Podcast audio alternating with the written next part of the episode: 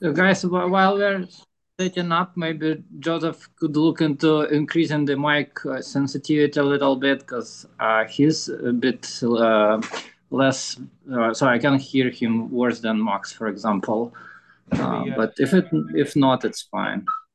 One moment. Okay, There we go. There's an extra 15%. That's fantastic. Better? Thanks. Cool. So, um, uh, Joe, I'm really, really excited you were able to join us today. Um, you know, we we sort of met because I worked uh, a couple tables away from you at Galois during my internship last semester, um, and uh, as as everyone can see in your cool Galois uh, uh, sweater. Um, and I only learned about uh, the verified election stuff because I think I heard you say like an offhand comment about it over Mattermost at some point. And then I was Yeah. like Googling Joe Kiniry verified elections and then saw that there was this whole, you know, world of work that you've been involved with um, uh, Yeah. with Galois and also with Free and Fair. And, and some, you know, I think it's a very interesting topic and hopefully we can chat about it today. And you've got a sick Free and Fair uh, shirt. Um, so, so maybe just to get started, do you think you could give like the the high level elevator pitch, like uh, brief overview of what free and fair is and how you got involved with it or created it? Sure. Yeah. Um, well, the short version is I was one of those precocious, you know, teenagers, like probably all of you were. And uh, I don't know if you know that I, I, I my teenage years were in Florida. And in Florida, there's this thing called Boys State where you can like go and get interviewed by some veterans or something, and then you go to the Capitol and do a thing and all that.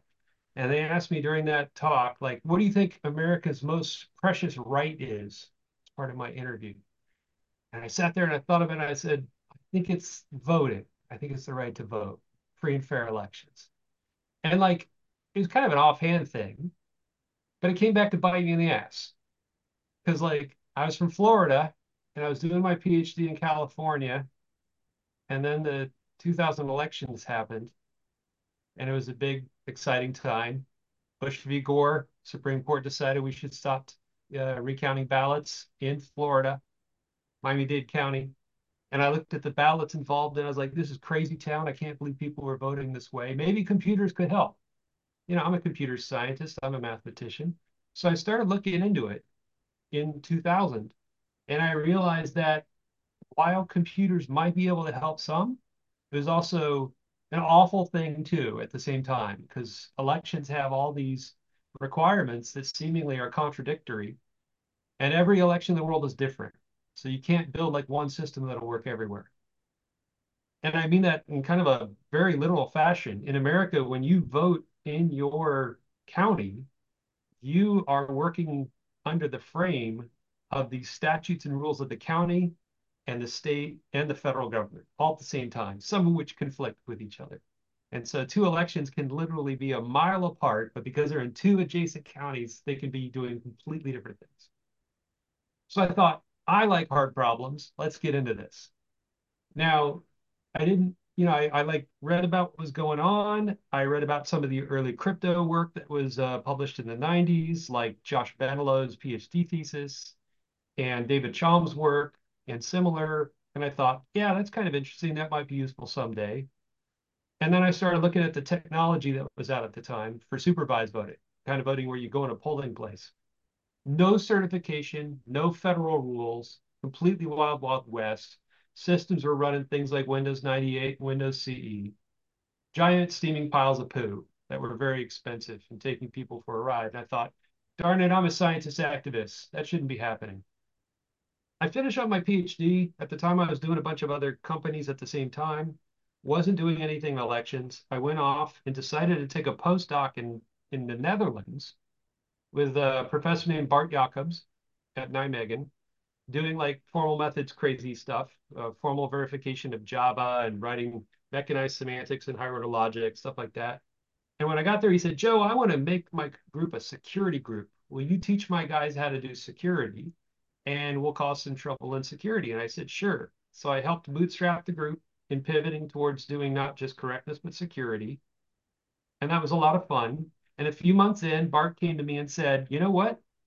The Dutch government just came to me and said they want me us to audit an internet voting system they've built. I was like, cool. um, I'm I, I'm into that. You know, it's democracy. I'm worried about that. And he said, all they gave us was a white paper, and we have to tell them it's secure based upon a white paper. And I said, that's not a thing. And he said, I know that's not a thing. Uh, let's put let's put back pressure on them. So they said, you know, we can't do that. If you really want an audit, you got to give us everything involved. We'll do it pro bono. Um, we'll tell you what we really think of the system. And they said, no, no, no, we can't do that. You know, you can't reveal the, the secrets of a system because then it wouldn't be as secure, et cetera, et cetera. And so we said, all right, fine, go away. A few weeks later, we hear through the rumor mill that they're doing a beta test of the voting system for ministers of the government. And Bart comes to me and says, Joe, would you hack this system while they're doing the beta test? Build a little team. You're only going to have five days. See what you can do. And I said, sure, so long as you protect me. Because I am a US citizen working in Holland.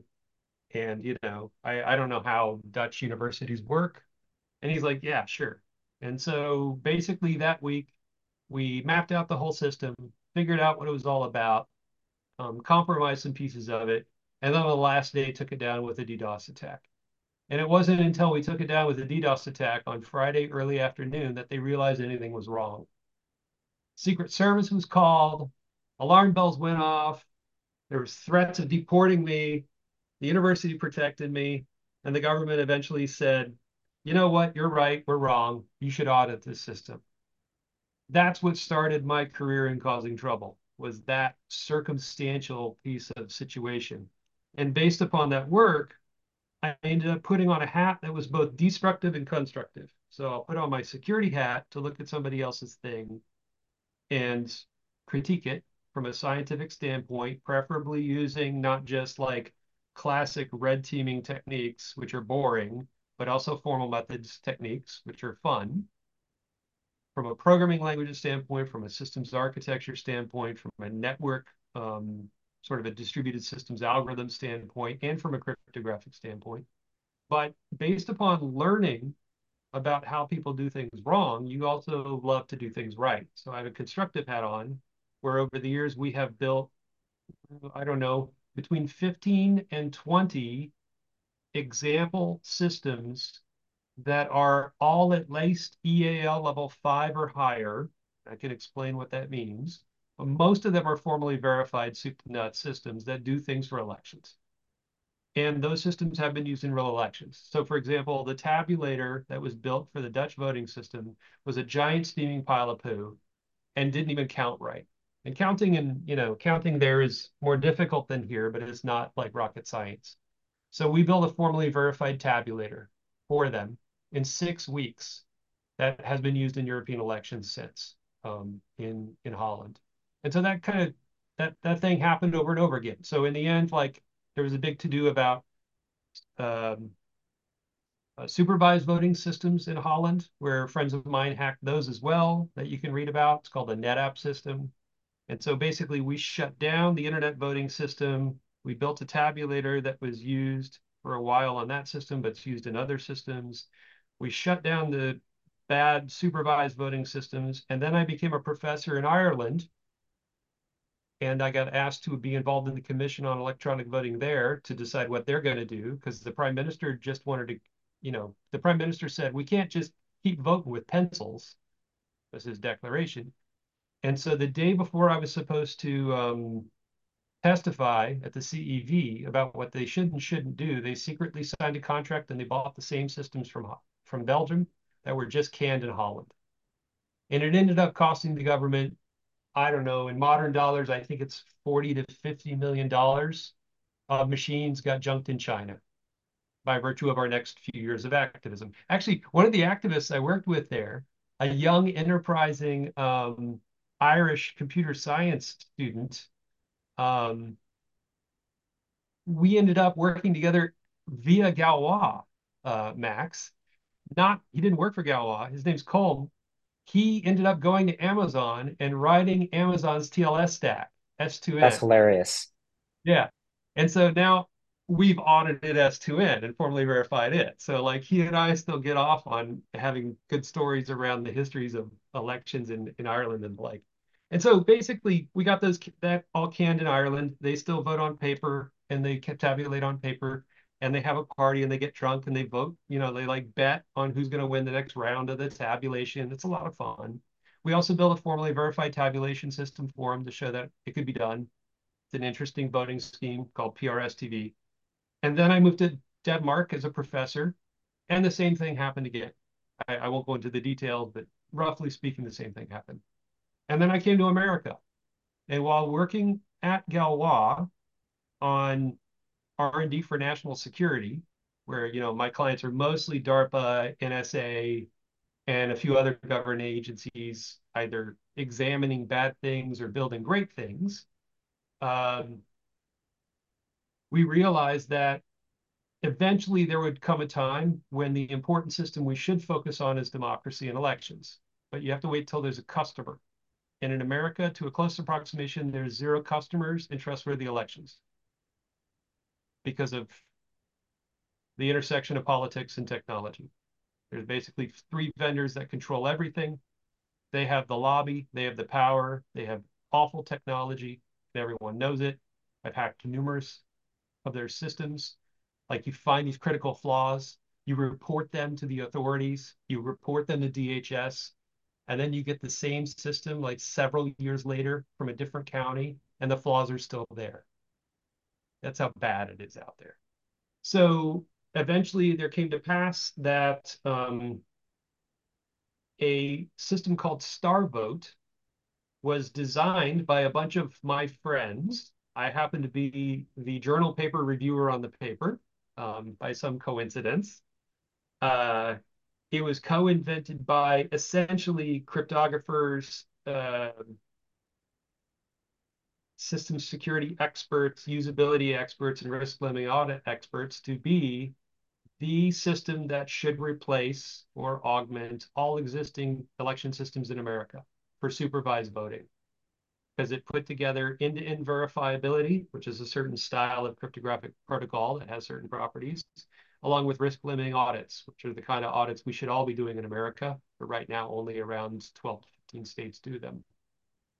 And um, that entire initiative was prompted by the county clerk of uh, Austin, Texas. So Travis County, Texas, um, the only place in Texas I like going, is um, Dana. Her name's Dana, and she basically got tired of people like me throwing stones. And she's like, screw you all. Let's actually design something that works. And everybody's like, okay, sure, we'll design something that works. So they came up with Starvote. She convinced county and state authorities to give her the resources to put out a procurement bid to build Starvote as a open source election system for the entire United States, but initially for Austin. And I said, now's the time to create free and fair.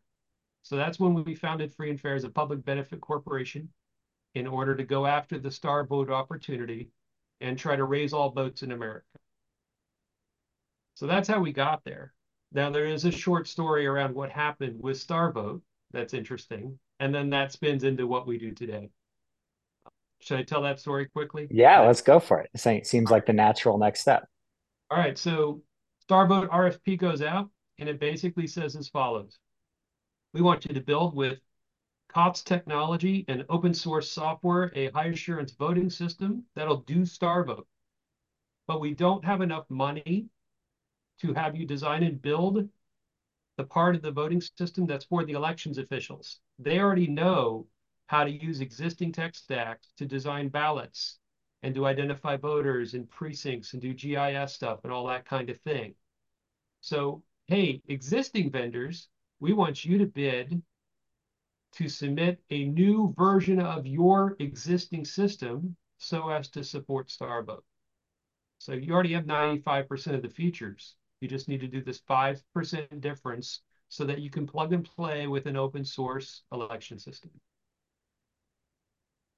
Uh, we wrote a bid to take care of all the stuff we would take care of.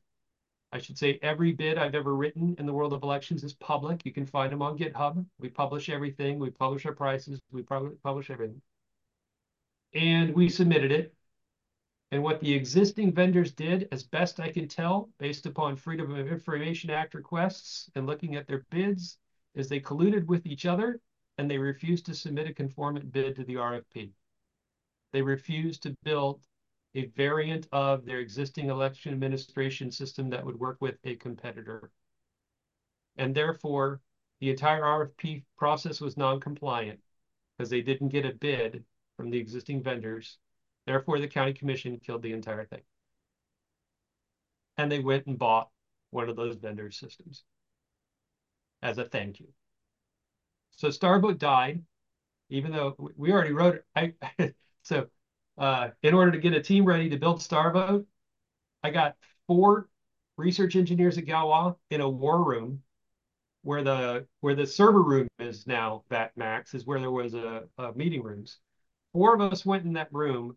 In one week we implemented the entirety of starvote using rde which is the research area i run in moderate assurance haskell in one week. And so it drives me a little crazy but it made me realize that um, these guys don't play fair i don't want to build a voting systems company and play in this market. I don't want to have hundreds of clients across the United States.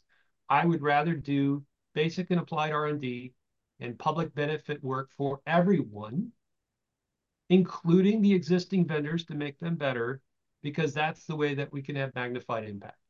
And so ever since that point in time, we've only taken gigs that will basically raise all boats over the years. And I'm working on a project right now. I literally just had a meeting about a project on this topic. And so, you know, even though we've built a number of things that are like products and out in the field, we don't su support them as a product company because they're open source and open hardware. Anybody can build them and sell them. Go to town. I love it. Um, I want a small number of clients that have inordinate impact. And that's what's led to the, you know, several million dollars of work that we've done over the years that has tried to make things better for the world. And it's why you know, I have such excellent relationships in the federal government with regards to these topics because they know I'm not out to make a buck from them. I'm out to make democracy in the like in the world better. So that's, so we have that's, kind of we have kind of a funny connection too, which is that I'm one of many contributors to the DEF CON voting village report. Uh, yes. Before I knew anything about formal methods, I was uh, a novice script kiddie and I went to DEF CON and uh, my yeah, my one contribution is I got a screwdriver out and, and took the bottom off of a voting machine that nobody was interested in and got the hard drive off and flashed the hard drive onto my computer and looked at it and nothing was encrypted and I could just see like a bunch of votes. And then I held my laptop up to a reporter and showed them, look, here are people's votes that they, they didn't encrypt on disk. Um, and yep. and I, I think you can find some YouTube video of 18 year old Max doing this. Um, How fun uh, So we were in the room together. oh, okay. And I had no idea. And I, at one point, uh, I needed a particular screwdriver. There's a guy with a bunch of screwdrivers. I said, "Oh, can I use that one?" He's like, "Yeah, sure." He hands me the sc- screwdriver, and he's like holding a flashlight for me. Turned out it's the organizer of DEF CON. I had no idea. Um, uh, I forget the guy's like hacker name. You know, Dark Shadow something, whatever. But anyway, that dude was holding the flashlight for me. Well, so, so funny connection there. But I guess that leads into a good question, which is how have uh, the kind of formally verified version of all this stuff? How how have you know your products or similar efforts held up to kind of the red teamy scrutiny? Oh, like, you, is there yeah. is there a nice you know end to end story here where the hackers are unable yeah. to penetrate the uh, formally verified stuff? Yeah. So yeah, so there is a story there, and it's kind of riffs on what you experienced at the voting village at DEF CON. So I, I helped set up the voting village behind the scenes because of my other work. I wasn't like, it's not that I wasn't permitted to, but I didn't have the time or the will to work with personalities involved to get it set up. So like I donated equipment and time. I've been at almost all the voting village events and taught people how to do it. Galois interns have gone there and been on like the Today Show and such. Uh, you can find evidence of that. Um, and then I did a few hacks while I was there um, for fun. One of them was, well, we can return to that. Um, there's some fun hacking stories. Uh, so the systems that we have built that other people have examined um, well, for one, uh, are regularly used as case studies for teaching about and demonstrating new uh, formal methods, tools, and advanced engineering practices. So time and time again, people like build a new verification tool and then they go try to go find bugs in my systems. They love that sort of thing. So it gets you lots of citations. Uh, so far, they haven't found anything, which is nice, even with advanced verification. In terms of red teaming, uh, we've deployed a number of these in settings where we have extremely strong threat models that are ridiculous, uh, and then let people do anything they want with the system. So at DEF CON 2019 was an example of doing this, where we bought this um, this uh, smart ballot box. It was a ballot box that was meant to only permit legal ballots going into it, which is what you'd think Republicans would be excited about these days, but they're not and uh, it was attached to a uh, ballot marking device, which is actually the open source ballot marking device at Voting Works these days. And um, and so you would vote on the ballot marking device. You would have a normal printed paper ballot. It used end-to-end verifiability, so it had cryptographic uh, evidence associated with with it, and then you would stick it in the ballot box and try to convince the ballot box to consume an illegal ballot.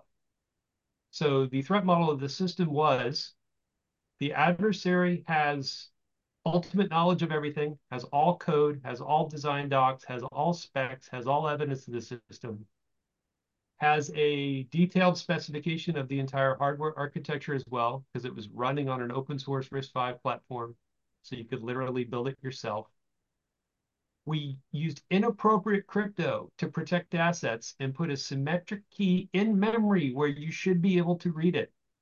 And then the threat model said, the adversary already has a backdoor, is already in the system. We give the ability to inject malware trivially. Here are the security properties the system witnesses. Violate any of them in any fashion. And the easiest one is like, go get a single bit of the key reliably. No one's done it. so it's like time and time again, especially when people look at this and they they see our threat model and they see like the models and artifacts we create, which eventually turns into code or hardware, which has a formal assurance case. Most of the time, they just go "fuck that," and they just walk away. They don't even want to try. But I like I try to give them everything I can, even to go so far as to say, "Here's where I think there's weaknesses. Go look there." And so far, we haven't had a lot of luck. I mean, we have, but kind of the opposite of luck that you want. So, so far, I'm feeling pretty good. And the tools and techniques we use for our election systems are, in some sense, exactly the same as those that we use on other important national security systems. So, you know, because democracy is a critical system, we should be doing the right, right. thing. So could you talk about those tools and techniques a bit? I mean, I guess not everybody on this call is a computer scientist. Um, uh, for example, Alex is a, a, mathematician here at Northeastern. And right. so to those of us from CS backgrounds, I guess I could imagine some story about like homomorphic encryption or something, but yeah, but I don't really know at the end of the day what it is that you're doing, what those techniques are. So, so what does that look like actually? Well, big picture, it means that you're doing what you would call 21st century software engineering, right? So you need to understand what your problem is. You need to understand what your goals are. You need to have requirements. You know, it's kind of like, it sounds kind of like consultancy speak, almost like I'm at, you know, at Accenture and I'm building a, uh, an Obamacare system for the state of Oregon, which costs us $150 million and then we threw it away.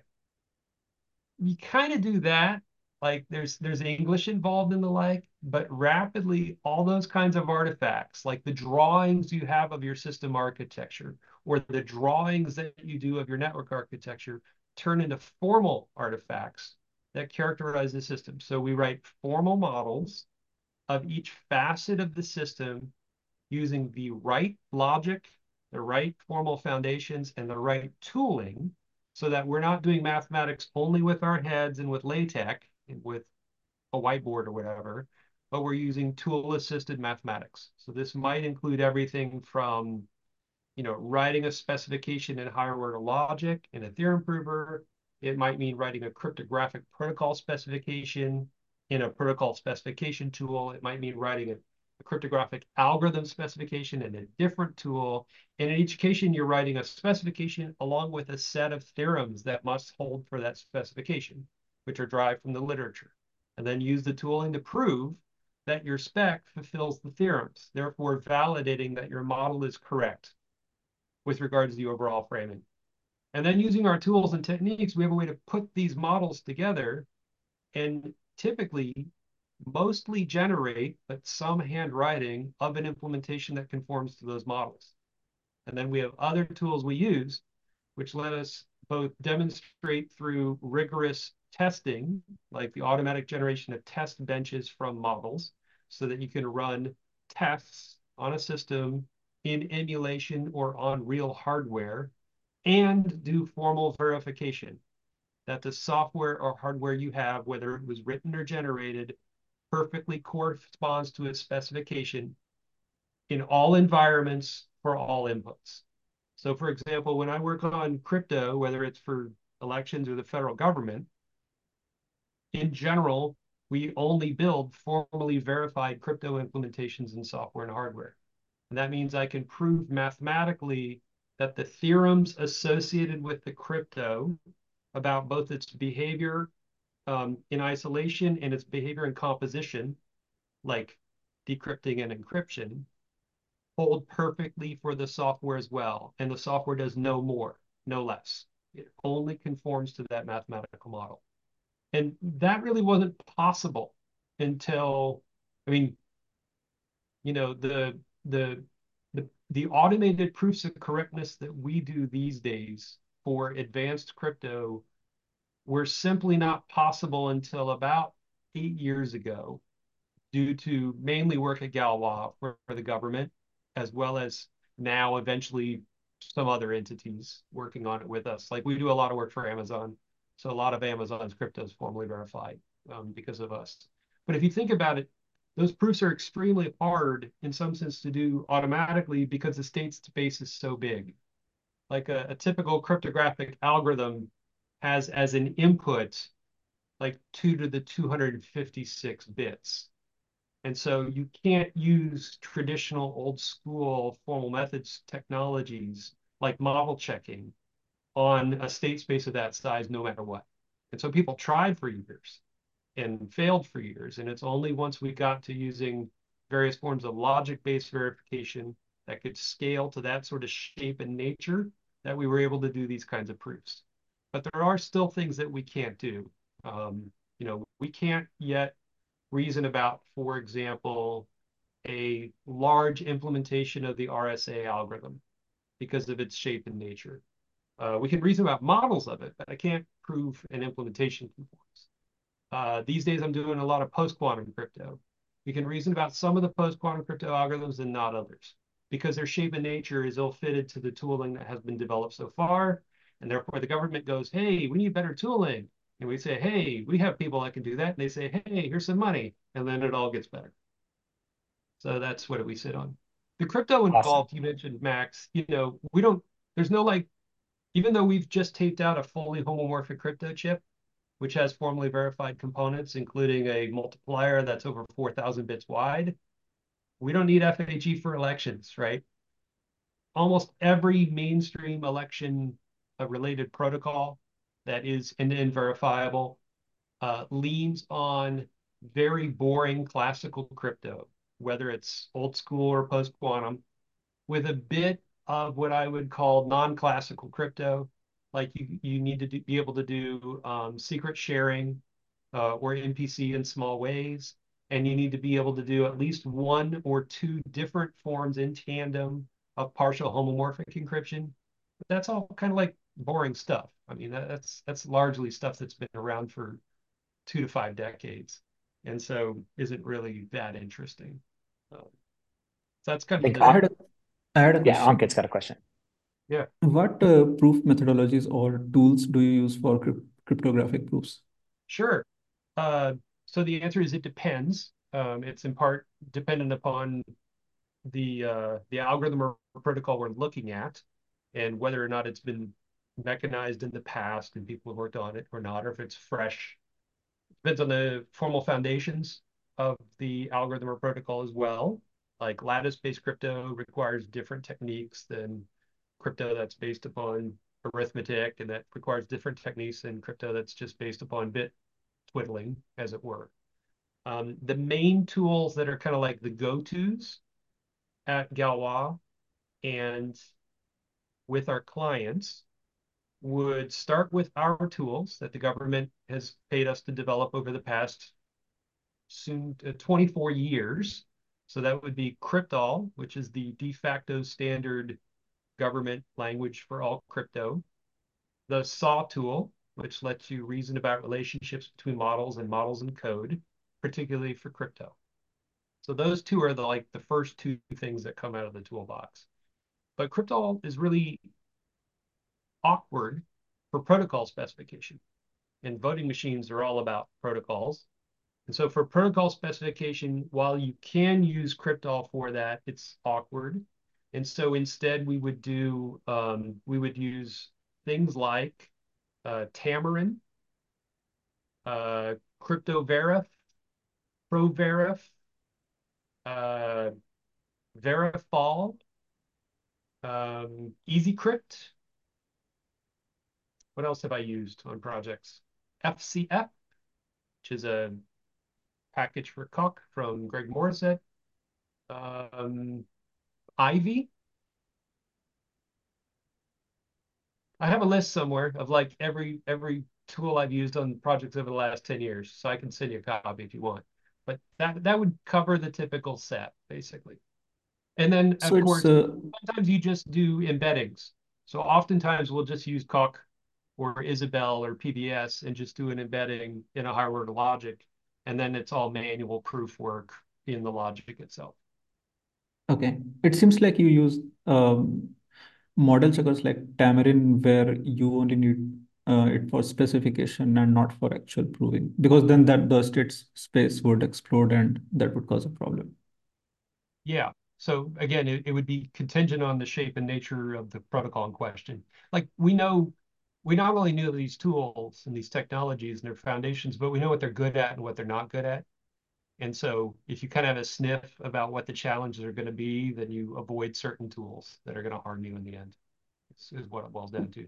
And oftentimes it means that you're not writing one spec, you're writing multiple specs slash models that tackle, tackle different properties of the algorithm. And it's only that combined assurance case, the proof that conjoins the evidence from the different points of view, where you get the compositionality and scalability you need to prove what you need to prove.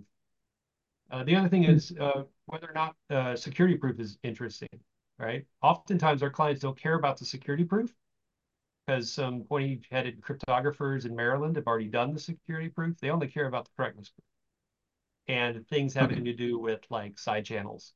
So we do, do a lot of work on how do you build things that conform to a system for which there exists a security proof and you're not leaking information.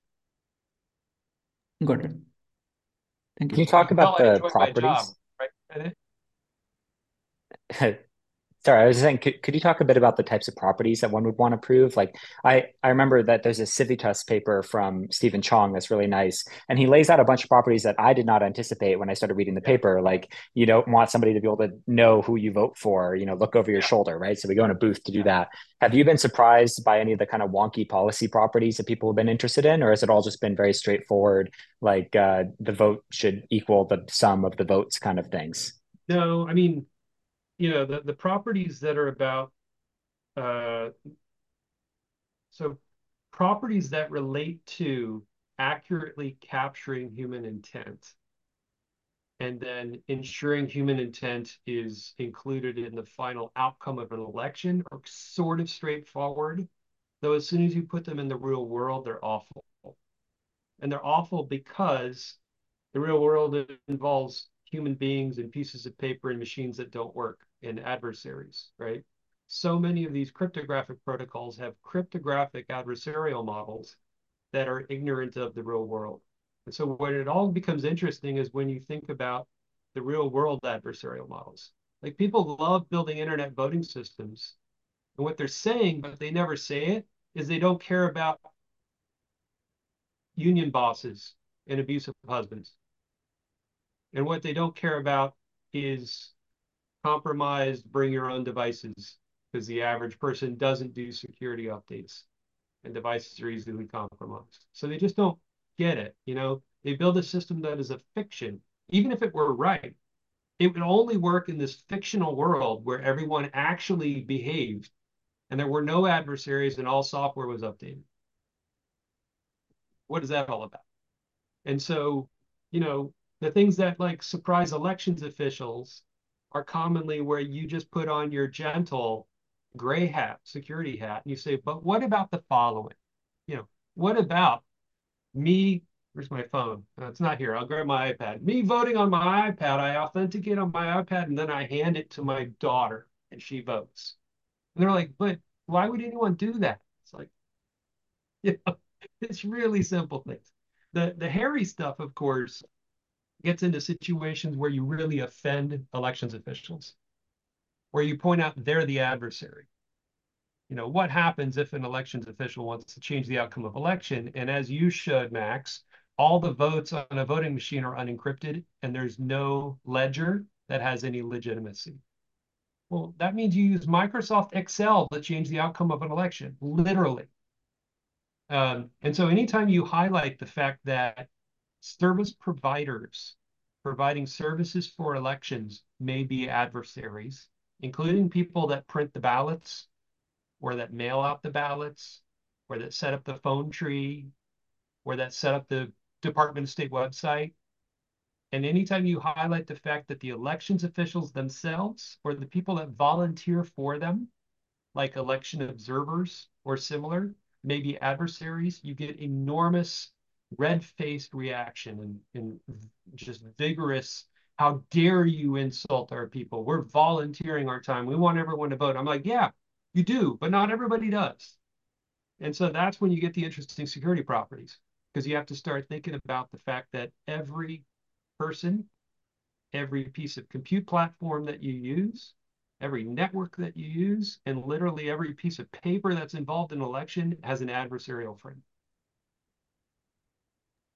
Will Robertson uh, was telling me that at Northeastern, when they do votes for like the dean or something like that, or whatever it is that professors vote on, I'm not privy to these things. They essentially just like edit a Google Doc, and that uh, he's fairly certain they should have a better system. And so he's, you know, he's he's thinking about this problem. Um, I guess that leads into, you know, what are some applications for the the kind of verified voting stack as it develops beyond just the obvious one of county elections? I mean, uh, I guess there's like lower tier elections, like uh, university, but are we going to see verified voting schemes for three different computers deciding on where a Tesla should drive or something like that? Like, what other scenarios do you imagine this type of technology being useful for?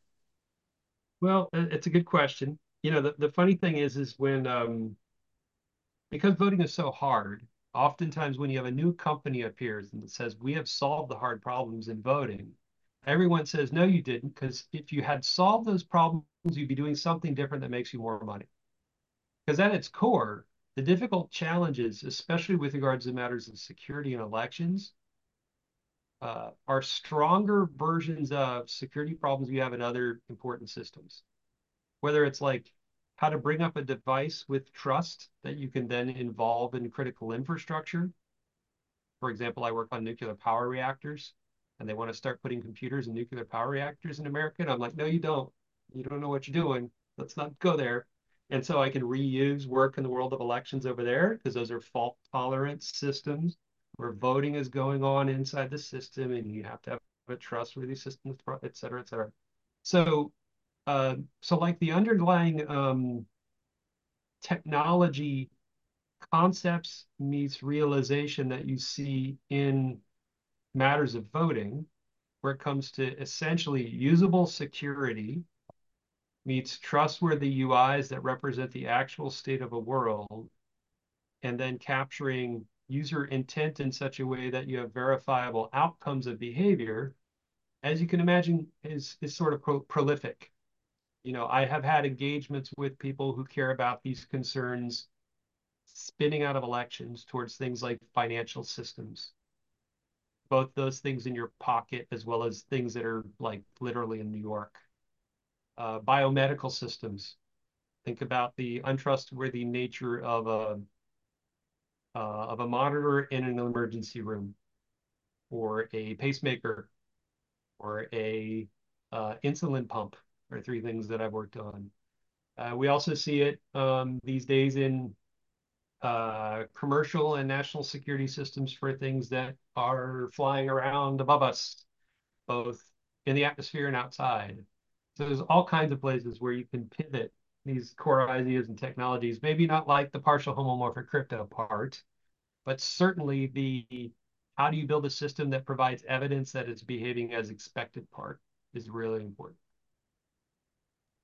what is your broad vision for uh, your you know everybody's inventing their own term for like fm plus some other stuff and and your term is rigorous digital engineering but i think it's more than just fm right? There's there's there's more to uh, uh, what you characterize as rde so what is your vision for rde and how does this tie into your broader project uh, vis-a-vis elections? So rde is well rde is called rde because the government decided to start naming things digital engineering and they started using this phrase digital engineering when they realized that sometimes people could describe systems at a high level in useful ways, i.e., abstractions, models. But what that typically meant is that they were drawing very expensive pictures in PowerPoint, describing a system as complicated as the F 35, and it had no bearing on reality. Literally, they will spend millions of dollars building these models that have nothing to do with reality. And it's this digital future that they're aiming towards. So I'm like, well, if you want to do digital engineering, and I've been doing it for 25 years already, and yet I'm going to build models that have meaning, semantics, I can reason about them and use them. And you're scared of the word formal, I'm going to use the word rigorous. Because rigorous lets me roll together formal and rigor in a classic like software and hardware engineering sense. So that's why we call it rigorous digital engineering. Uh, rigorous digital engineering is about applying models for which you have semantics and you understand their utility and fidelity to build a system that has evidence of correctness and security, independent of who did it. So the review of the evidence should be machine assisted, so you don't have to trust a human being. And it shouldn't matter that some PhD from Caltech did it versus some smart 18 year old. I don't care. None of that matters, right? So that's what RD is about. I've got a lot of projects running doing it. Election systems are just one place where we've done it. You know, the first RDE system we built in elections was that tabulator I mentioned 21 years ago. But there are maybe just over 100 systems like this built over the years for various important clients and people. My vision is not that I keep doing it with my team and I teach a small number of people to do it, but I teach a large number of people to do it. I was a professor for a dozen years. I taught this at six different universities to people as young as freshmen in computer science courses and mathematicians that came over who wanted to know what this whole intersection of math and CS was about. So there are thousands of students out there that have gone through my courses and know how to do this in practice. But in the real world, that means they're working in a setting where nobody in the company around them understands what a model is, or a specification is, or even what an assertion is. So typically what they do is they use some of the tools and techniques in small ways to shine and surprise their colleagues, make the product better and to spread the word. Complementing that, you know, not only are like some of my old lecture materials and, and the like online still, like you can find Vimeo videos of me lecturing on this topic 20 years ago. I look the exact same as I do today.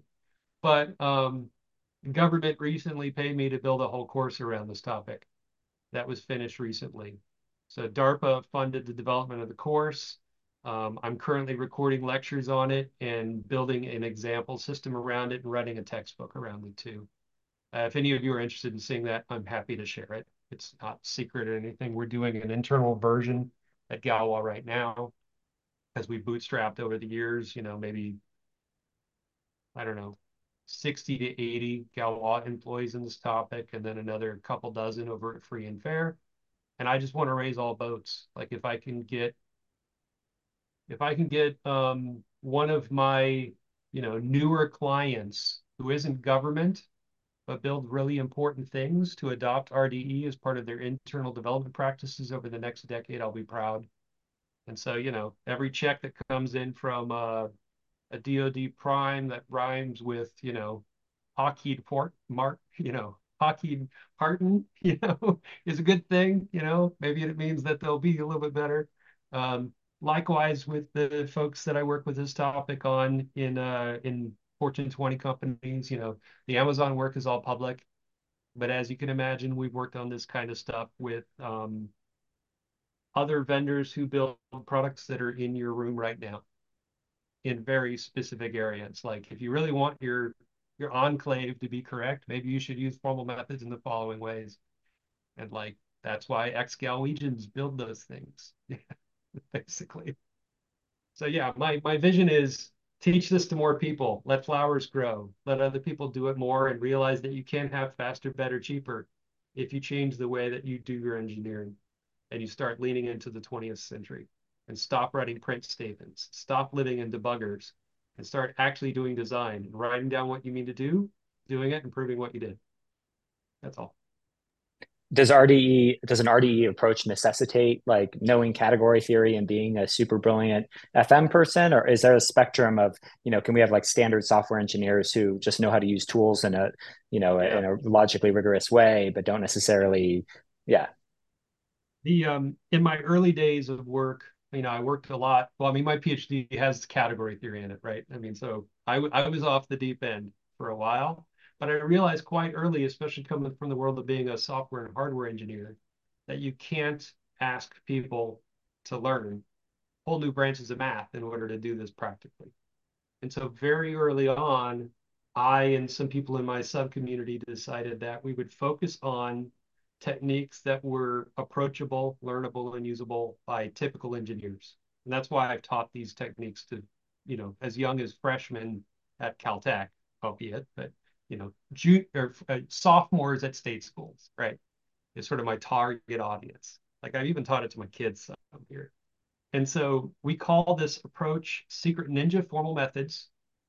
It's a way to sneak into formal methods in a way that they don't know they're doing formal methods until they start learning some practical techniques using practical tools that feel like compilers and interpreters and static checkers. And then they go, huh, I wonder how it did that. And then they open up the box. There's a very funny paper written called Secret Ninja Formal Methods. I encourage you to read. That was published in the FM conference like 15 years ago. And when I got the reviews back, the review said, This is awesome. Um, I do dearly hope that you show up and give the lecture in a ninja outfit. And so that's exactly what we did. You can find photos of me in a ninja outfit taken by my friend Carroll Morgan at the FM conference. We even had flames on the screen and all kinds of you know puffs of smoke. It was it was fun. So that's what we do. There's even a White House. There's even a report written by NIST for the White House that has a whole chapter on secret ninja formal methods. So, yeah, that's super cool. So that's how we do it. Is we always build tools that normal people can use. So even though I've enumerated a number of fancy formal methods tools for you, you'll note that almost none of them are secret ninja formal methods they really are written for experts. Like getting good at using Tamarin as an example is a at least six week exercise for someone who already knows crypto and is comfortable with those kinds of ideas. It's a lot of hard work. I don't, I use those tools because I happen to be that person, but they're not the tools that I give to people in this domain. I think an interesting example of kind of secret ninja FM is a lot of what NASA's done. I, have done a couple NASA internships in undergrad, and yep. NASA has these repositories of code that are enormously useful for tasks that you have to do every day as like an aerospace engineer, and they just yep. happen to be fully formally verified in PVS. Yep. But you don't have to know that. Like as an intern at NASA, you're just like, oh, here's this Haversine distance formula. They already implemented it for me. I'm just going to import it, right? And you're getting all that benefit for free because they did the work of yeah, verifying everything, which is awesome. Yeah. When I was on the market, uh, you know, leaving my professorship, um, I, I, one of my options was to go to NASA and, and work on exactly that team. Yeah. And, uh, and and and partly the attraction there was I get to you know shoot shit in space, and work on right. stuff that's going to be for important things. Uh, part of the drawback was it would mean going back to Southern California where I'd already lived, and I don't like going backwards. And mm-hmm. uh, furthermore, you really have to, um, I don't know, find joy in the mission if you want to work at NASA.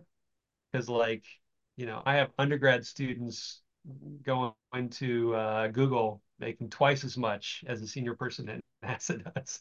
So I couldn't see how I could live in Southern California again on a NASA salary. so I didn't do it. But we do lots of work with NASA at Galois, so I still get to scratch that itch. Yeah, that makes sense. I can easily ask uh, 10 minutes more questions, but we've got a bunch of people here. So if others have, you know, anything they want to chime in with, this is a great time. I'm an extrovert. I like chatting. And I don't have to cut it off at exactly three if we're still going a little bit. I just have my daughter's basketball game to go to a little bit later, where I'm the scorekeeper, not the coach this year. okay. I have to keep it all in. Other Uh, I have a question. Yeah. So it seems that a lot of the users who do actually need to use formal methods are scared of the word formal methods. Why do you think that is so? Um, it's, well, it, it- on the one hand, it's the standard um, problem we have, at least in America and in some other countries, you know, the farther away you get from the equator, the worse it is, uh, where, you know, just being scared of mathematics. So there's, you know, a lot of computer scientists go into computer science and they're like, I just want to code and I want to make a lot of money.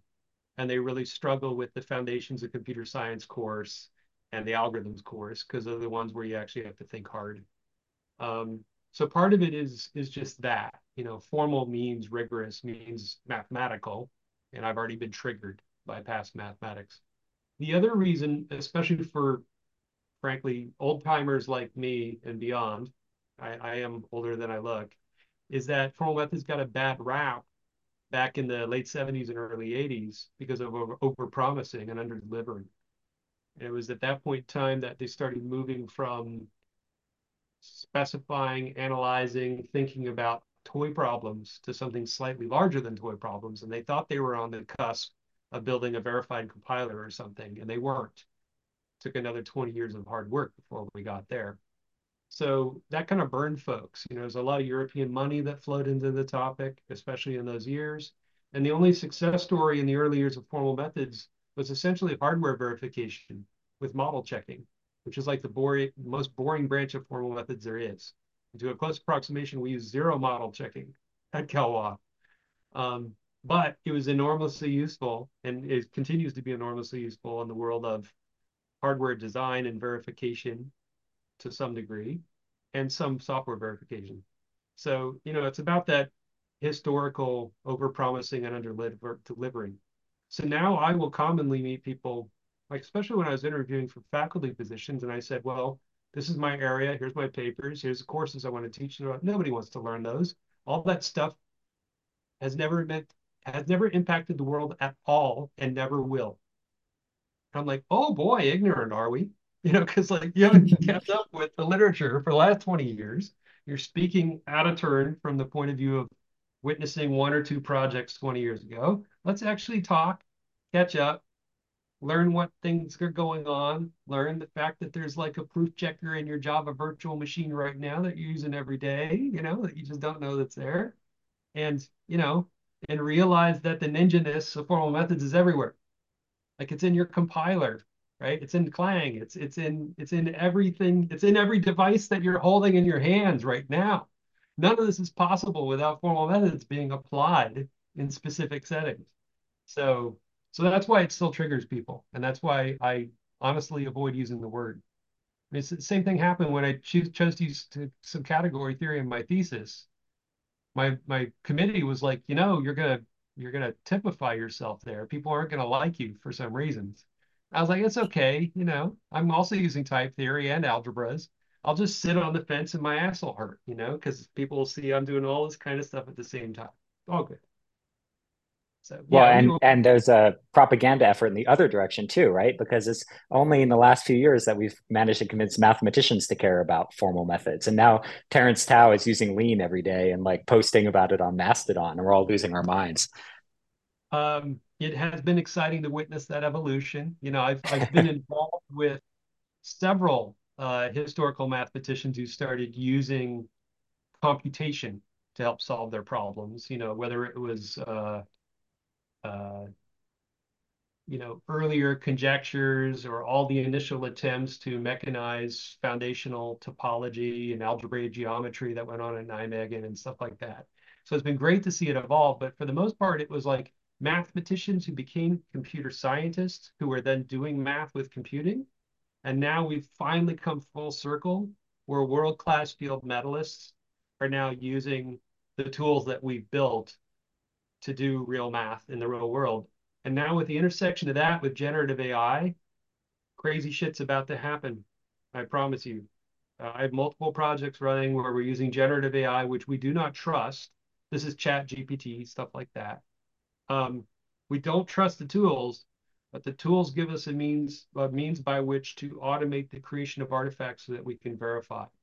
And remarkable things are starting to happen in the world of particularly mathematics meets computing. Um, but if it's mathematics meets computing, that means it's me.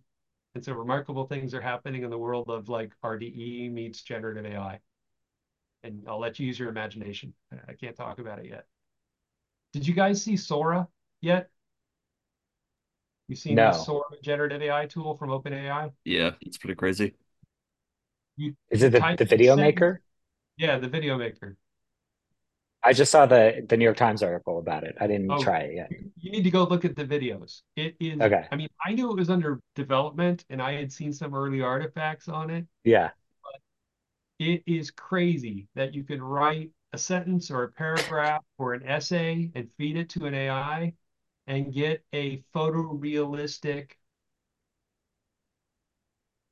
video Mhm. of what you just described coming out of Mm-hmm. a computer in a short amount of time. It's a, it's a miracle. It is just a miracle. So it's going to change the Okay, way so-. I have to go in like five minutes because I promised Emily I'd meet her at the hot yoga studio. But I've got one last spicy question to get your take on, which is uh, uh, I think we've all looked at the source code for some FM tools and thought, good God, this is what the, the underlying code is. When are we going to get RDE for RDE? Like, when are we going to see Uh, the FM tools being developed in a way that uh, gives us confidence in their output? I'm thinking of something that rhymes with Blythe. Yeah, we, we already do it um, on at least the tools developed in my sub team at Galois, but the other Uh-huh. teams at Galois don't do it at all. They don't even, well, I shouldn't say more, but they don't do what I do. Uh, yeah. And they know I know that, and they know I say that. And, you know, it's it's no. You, you can go look at the artifacts. So you know, there is a subset of the community that eats their own dog food. Mhm. There's not many of us, and and some say in this instance we drink our own champagne. Mhm. So numerous tools that my group has developed drinks their own champagne and uses our own tools or on our own tools, and actually build formally verified things. The most rigorous of those would be people who work in constructive logic and things like Coq, where you're going to do, um, extra, you know, extraction to generate code, which you can then verify in order to Right. build things like the CompCert compiler and other pieces of infrastructure. The verification tool that I'm working on now with Cambridge called CN is in Coq. And so the entire thing is foundational, proofs of correctness of the tooling exist, etc. You have practical tools like Dafny from my friend Rustan at Microsoft Research, which is written in Dafny. So hmm. therefore, it's moderate assurance. It has formal specifications of its behavior, etc. So it's eating its own dog food. You know, it, it started off not so, but then they bootstrapped and eventually Yeah. they can compile themselves. So you're seeing it more and more, but it takes a special kind of person to be honest with themselves about whether or not the tools and techniques they're using are really practical and useful. You know, if you're just going to create a an artifact for as smallest publishable unit, that's mm-hmm. usually not the thing that you're going to then use to build the tool. It's got to be something with greater investment. So there's plenty Yeah. of good examples. A lot from Microsoft Research, a lot from folks at INRIA, a lot from folks at Galois, and a few other places. But it's a drop in the bucket compared mm-hmm. to the number of overall verification tools that are in existence today. It's true. Yeah, that makes sense. Joe, this is super fun. Thank you so much for joining us. Uh, it's always, you know, a pleasure to talk to you, and and uh, uh, I, I certainly had a good time. Hope you did too, and uh, Yeah. uh, hope to see you again sometime soon. Yeah, I like to talk. I appreciate you hanging out with me for a while. It- It's a nice end of the week. I hope you all have a good weekend and have a beer on me. Okay, sounds good. Adios. Thanks.